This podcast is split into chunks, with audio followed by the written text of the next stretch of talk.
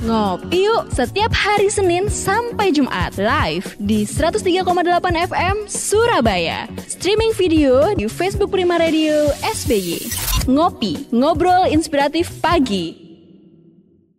103,8 Prima Radio Surabaya Musik enak seharian Assalamualaikum selamat pagi sahabat Prima Kembali lagi saya Made Herani menyapa Anda di Ngopi Ngopi bukan sembarang ngopi di Prima Radio, ngopi ngobrol inspiratif pagi. Pagi ini ada yang spesial, kita akan ngopi bersama rekan-rekan dari Jamu Ibu. Hari Selasa di Ngopi, waktunya kita ngobrol seputar kesehatan. Kalau biasanya kita ditemani dengan uh, para dokter atau ahli medis ya. Kali ini tidak kalah pentingnya juga kita akan membahas seputar kesehatan dalam topik menjaga daya tahan tubuh. Sebelum saya sapa untuk narasumber kita pagi hari ini, saya ingin mengingatkan mengundang Anda sahabat Prima dan semua yang bersama kami saat ini ya eh, baik yang ada di Surabaya dan sekitarnya maupun yang menyimak kami secara relay ya di Padang Sidempuan, di Kota Pinang, Kota Duri, Riau, Maros, eh, di Sibolga, di Bali dan juga di Jambi. Baik yang menyimak kami secara 103,8 FM maupun live YouTube dan juga live Instagram. Kalau ada yang ingin ditanyakan seputar topik kita hari ini menjaga daya tahan tubuh, langsung saja bergabung via WhatsApp 0811 30 10 38 atau Anda bisa langsung menuliskan di kolom live chat di live YouTube maupun live Instagram ya. Oke, pagi ini seperti yang saya sampaikan tadi ada sesuatu yang spesial. Kita akan ngobrol bersama rekan-rekan dari Jamu Ibu. Ada Bapak Peri Anglis Hartono, Product Group Manager PT Jamu Ibu Jaya dan juga Mbak Eka Puji Kristiani selaku Public Relation Jamu Ibu. Ini boleh saya panggil Mbak ya, masih muda banget belia. Selamat pagi Pak Peri dan Mbak Eka. Ya, pagi, pagi Mbak Manda. Pagi. Iya. Selamat pagi. Bagaimana kabarnya hari ini? Baik, baik ya, baik. sehat ya? Ini uh, salah satu yang terpenting untuk menjaga kesehatan tuh pastinya kita harus menjaga daya tahan tubuh. Ini kayaknya kata-kata menjaga daya tahan tubuh ini semakin populer di masa pandemi ya. Kalau memang sebelumnya memang uh, semua orang pasti harus menjaga daya tahan tubuh gitu. Tapi di masa pandemi semakin banyak virus yang berkeliaran di mana-mana harus ekstra menjaga daya tahan tubuh. Benar ya, Mbak Eka? Iya benar sekali Mbak Manda. Mm -hmm. Jadi memang uh, tidak hanya selama pandemi saja ya, mm -hmm. tapi menjaga daya tahan tubuh itu sangat penting buat kita. Mm -hmm. Karena apabila memang daya tahan tubuh kita terganggu, mm -hmm. ini bisa berbahaya juga gitu mm -hmm. loh. Jadi banyak hal-hal yang bisa ditimbulkan sebagai uh, contohnya juga banyak penyakit gitu yang bisa menyerang kita. Kalau misalnya kita tidak pandai-pandai ya mengelola hmm. dan juga mencegah dan meningkatkan daya tahan tubuh kita. Oke, okay. nah salah satu organ yang paling penting di dalam tubuh untuk dijaga juga itu adalah uh, liver, benar nggak ya? Liver. Iya, benar, Mbak Uh, jadi memang liver ini merupakan salah satu organ yang terbesar yang ada di dalam kita. Selain yang salah satu yang terbesar, liver ini juga mempunyai fungsi yang sangat penting ya. Yang pertama adalah fungsinya dia sebagai detoksifikasi ataupun yang menetralkan racun ya yang ada di dalam tubuh. Kemudian dia juga uh, mengatur metabolisme tubuh. Jadi yang mengubah ya protein kita, kemudian karbohidrat, lemak itu menjadi sumber energi. Nah, tidak kalah penting juga liver ini itu dia adalah sistemnya membentuk antibodi untuk pertahanan tubuh atau dialah organ yang membantu meningkatkan daya tahan tubuh. Oke. Okay. sangat penting banget ini Mbak Manda untuk kita jaga juga. Mm -mm. Jadi ternyata menjaga daya tahan tubuh itu kuncinya di, di liver dulu ya.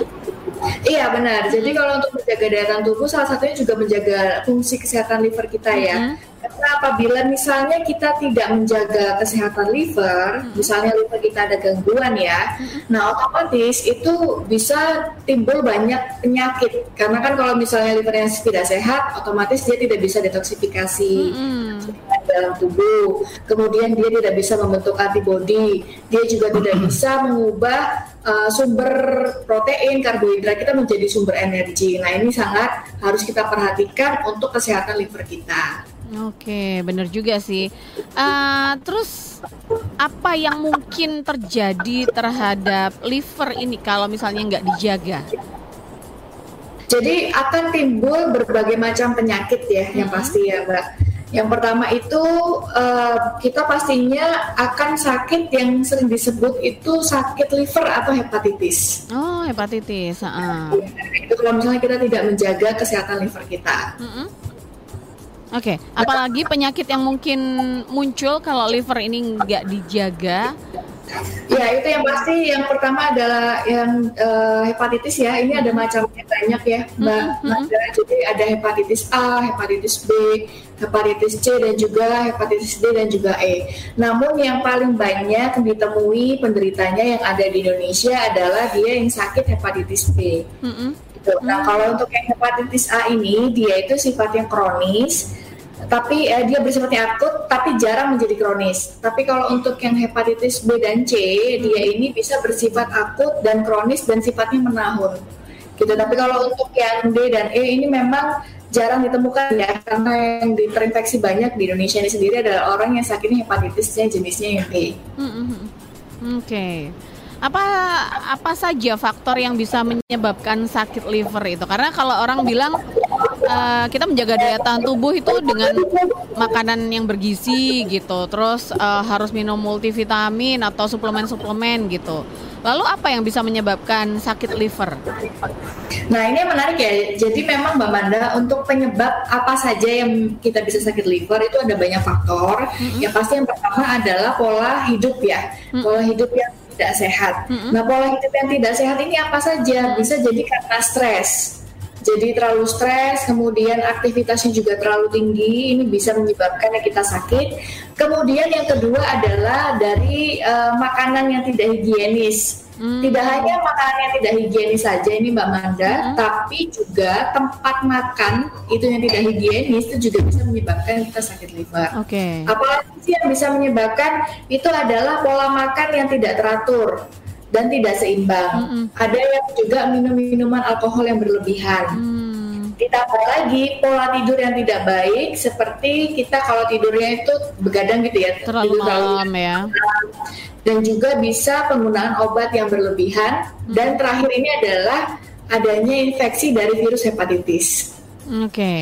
Nah, kalau disebutkan tadi salah satu penyebabnya tuh stres ya. Berarti memang benar ya kalau uh, katanya orang kan kita harus stay positif gitu, stay happy gitu. Uh, walaupun mungkin banyak tekanan gitu. Itu memang bisa benar-benar langsung menyerangnya ke liver ya. Ya jadi kalau stres itu menurut kami adalah penyebab dari berbagai macam penyakit saja ya Mbak Wanda tidak hanya liver gitu. Kalau misalnya stres sakitnya itu bisa bermacam-macam iya, gitu. Iya, iya benar juga. Jadi benar ya kalau dikata orang ya, benar uh, sekali. harus memanage stres gitu supaya nggak terlalu apa ya uh, jadi nggak seimbang gitu kan. Itu memang bisa mengganggu liver ya. Karena kan kalau dipikir-pikir sebenarnya stres ini kan lebih ke psikis gitu ya. Tapi ternyata bisa menyerang organ tubuh juga gitu ya. Iya benar. Jadi kalau misalnya orang yang bilang kalau kita sakit apa gitu pasti ditanyakan, emang lagi stres ya gitu, ada yang dipikirin gitu. Jadi kita emang harus pintar-pintar bagaimana merilis stres. Jadi mm -hmm. tiap orang kita pasti punya caranya sendiri ya Mbak Manda mm -hmm. untuk rilis stresnya. Ada yang mungkin bisa ke hobi, mm -hmm. ada bisa juga mungkin relaksasi dengan liburan atau bercanda sama teman. Jadi temukan ya masing-masing itu cara rilis stresnya itu bagaimana. Oke, jadi mengelola stres ini sangat penting juga ya karena bisa uh, tidak hanya menyerang psikis tapi juga lang fisik yang langsung ke organ ya. Oke, okay.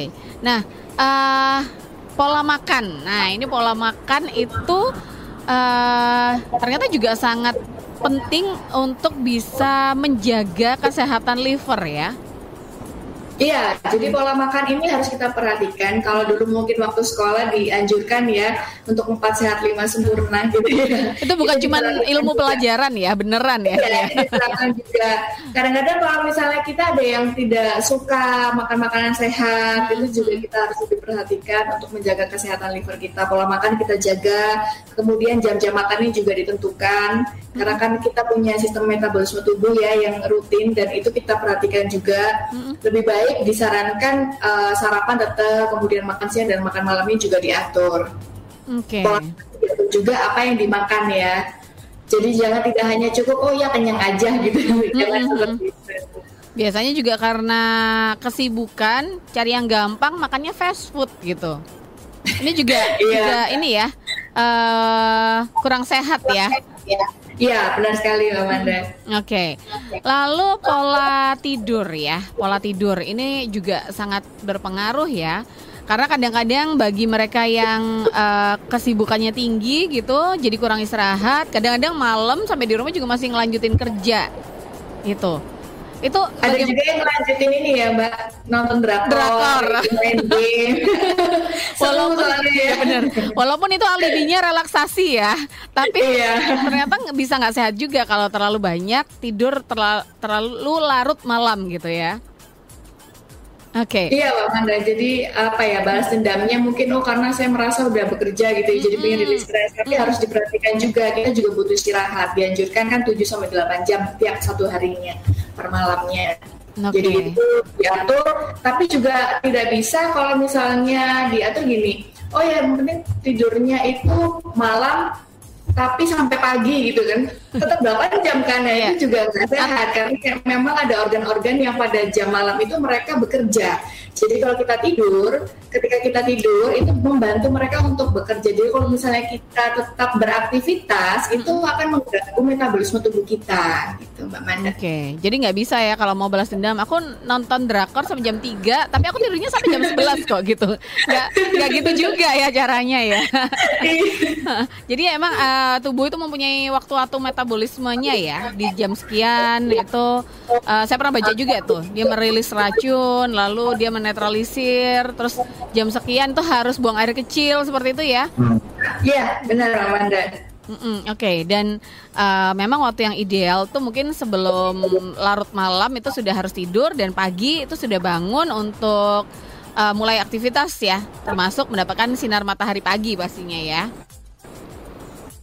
Oke, okay. nah kalau uh, jenis-jenis hepatitis yang pastinya bisa menyerang liver, itu uh, boleh diceritain lebih rinci nggak sih Mbak hepatitis? Itu karena uh, kalau orang sekarang takutnya sama uh, sakit-sakit seperti ya virus corona dan segala macam gitu. Tapi sebenarnya kan hepatit penyakit seperti hepatitis ini selalu ada dan bisa menyerang siapa aja ya. Mungkin kita perlu tahu juga tuh hepatitis kita mungkin pernah dengar hepatitis A, hepatitis B. Itu sebenarnya bedanya apa?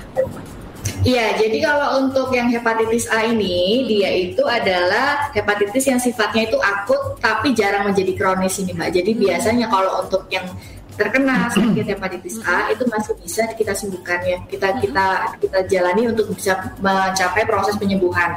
Nah tapi yang berbahaya apabila kita terjangkitnya itu virus hepatitis B maupun yang C karena dia itu sifatnya kronis dan juga menahun.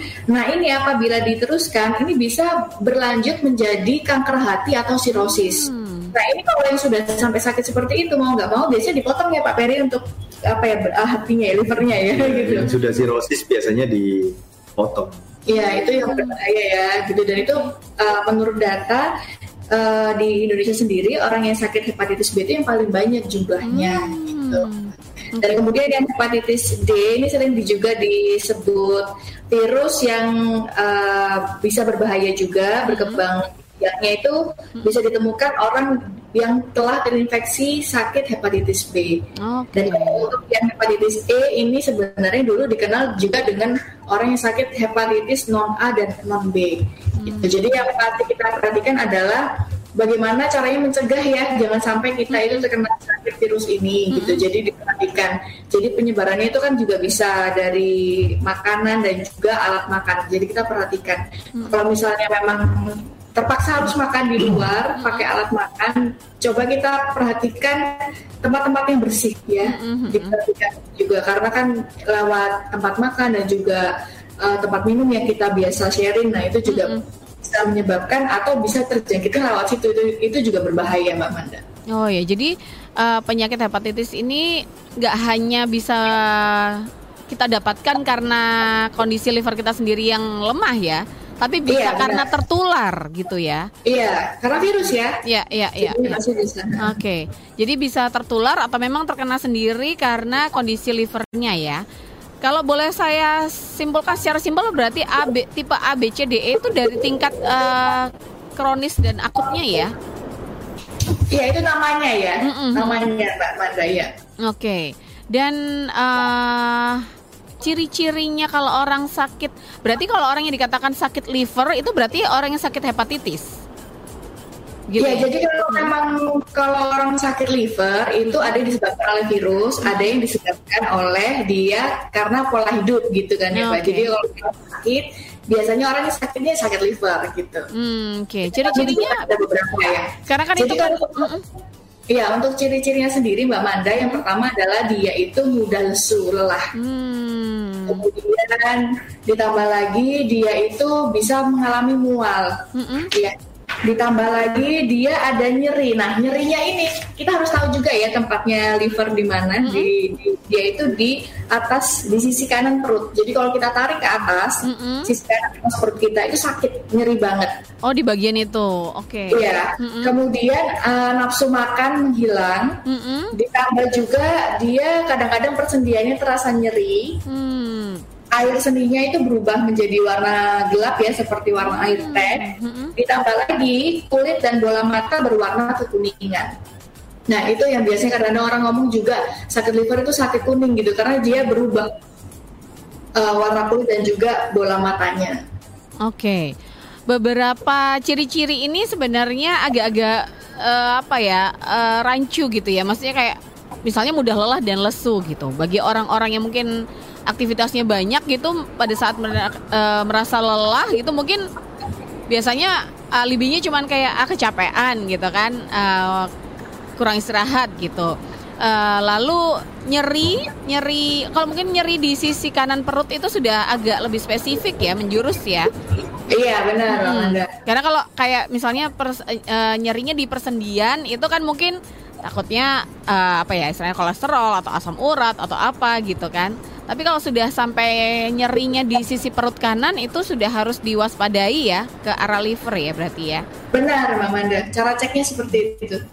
Oke, nah biasanya berapa lama seseorang itu mengalami ciri-ciri ini yang sampai uh, apakah langsung berarti kalau sudah air seninya berwarna gelap lalu kulit dan bola matanya berwarna kekuningan tuh udah pasti itu hepatitis dan kira-kira berapa lama ciri ini dialami seseorang?